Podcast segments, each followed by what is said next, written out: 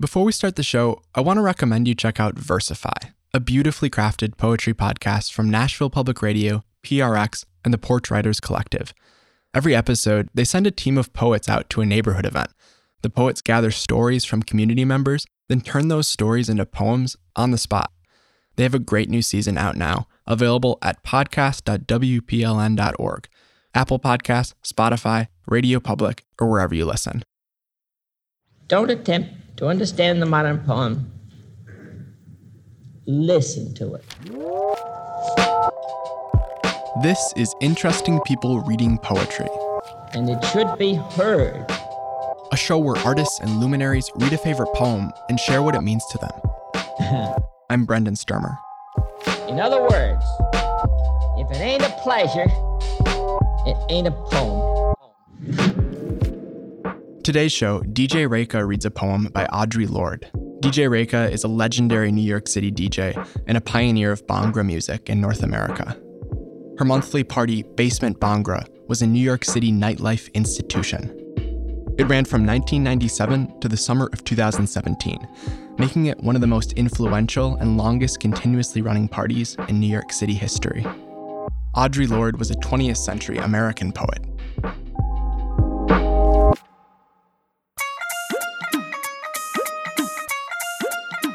My name is DJ Rekha.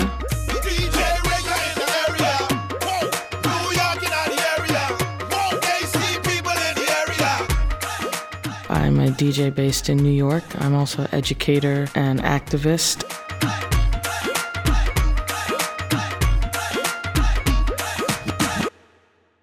Litany for Survival by Audre Lorde. For those of us who live at the shoreline, standing upon the constant edges of decision, crucial and alone, for those of us who cannot indulge the passing dreams of choice, who live in doorways coming and going, in the hours between dawns, looking inward and outward, at once before and after, seeking a now that can breed futures, like bread in our children's mouths, so their dreams will not reflect the death of ours. For those of us who are imprinted with fear, like a faint line in the center of our foreheads, learning to be afraid with our mother's milk, for by this weapon, this illusion of some safety to be found, the heavy footed hoped to silence us. For all of us, this instant and this triumph, we were never meant to survive.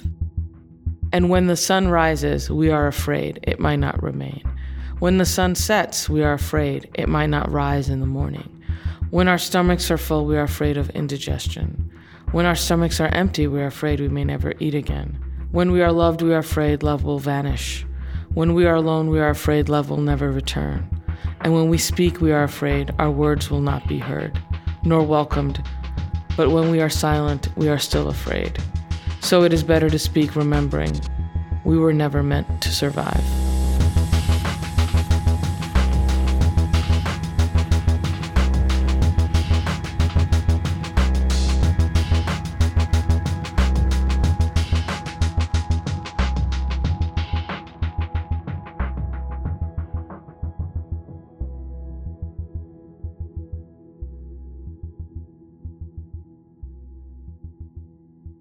I think it's very important for people to gather in spaces, and I think creating space for community is is the root of my work, and, and that speaks to not being silent and not being afraid. And there have been definite moments, charged moments, um, where people have been, uh, or my people in my community have been upset about things, and gathering and dancing have been a real, uh, really important to create safe spaces when other spaces don't feel safe.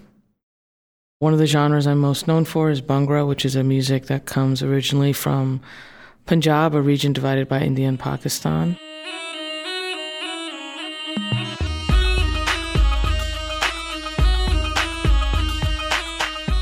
I started based Basement Bhangra in 1997 uh, when I was an emerging DJ. Uh, there were a lot of in the South Asian music scene in New York City, there's a critical mass of that community, and I was getting directives to not play certain kinds of music. One being black music and one being Bhangra because it alluded to attracting a certain lower economic socioeconomic factor within our own within the South Asian community. So my idea for Basement Bhangra was to create a space that was um, welcoming and open for all, and musically welcoming that embraced hip hop as well as Bhangra music.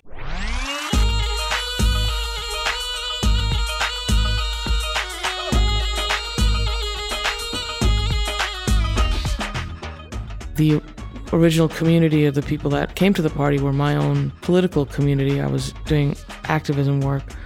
And so the space became a community space uh, as well as a dance space.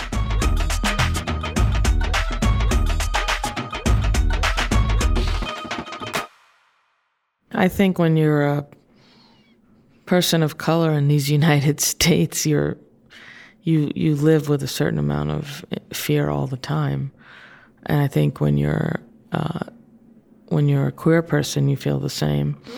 Uh, fear manifests differently for different people. Dancing, I, I hope to create a space, at least temporarily, in that moment where there's less fear.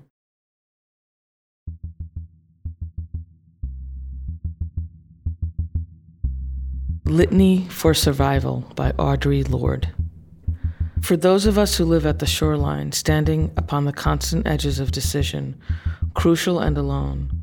For those of us who cannot indulge the passing dreams of choice, who live in doorways coming and going, in the hours between dawns, looking inward and outward, at once before and after, seeking a now that can breed futures.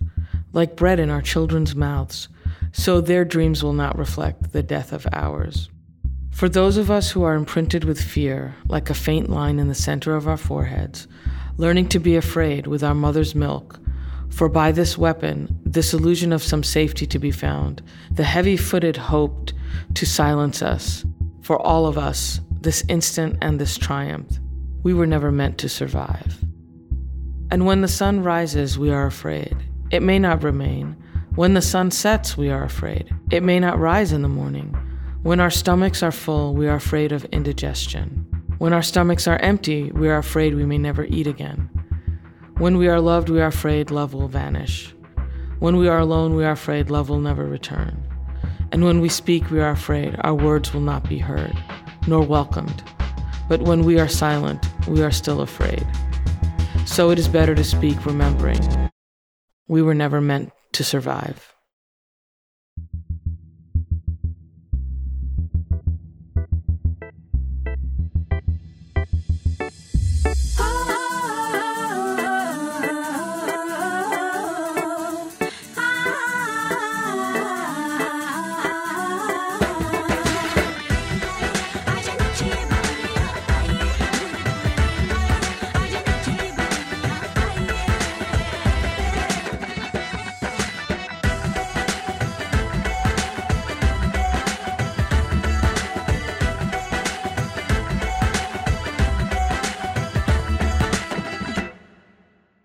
A Litany for Survival by Audre Lorde appears in the book The Black Unicorn, published by W. W. Norton and Company.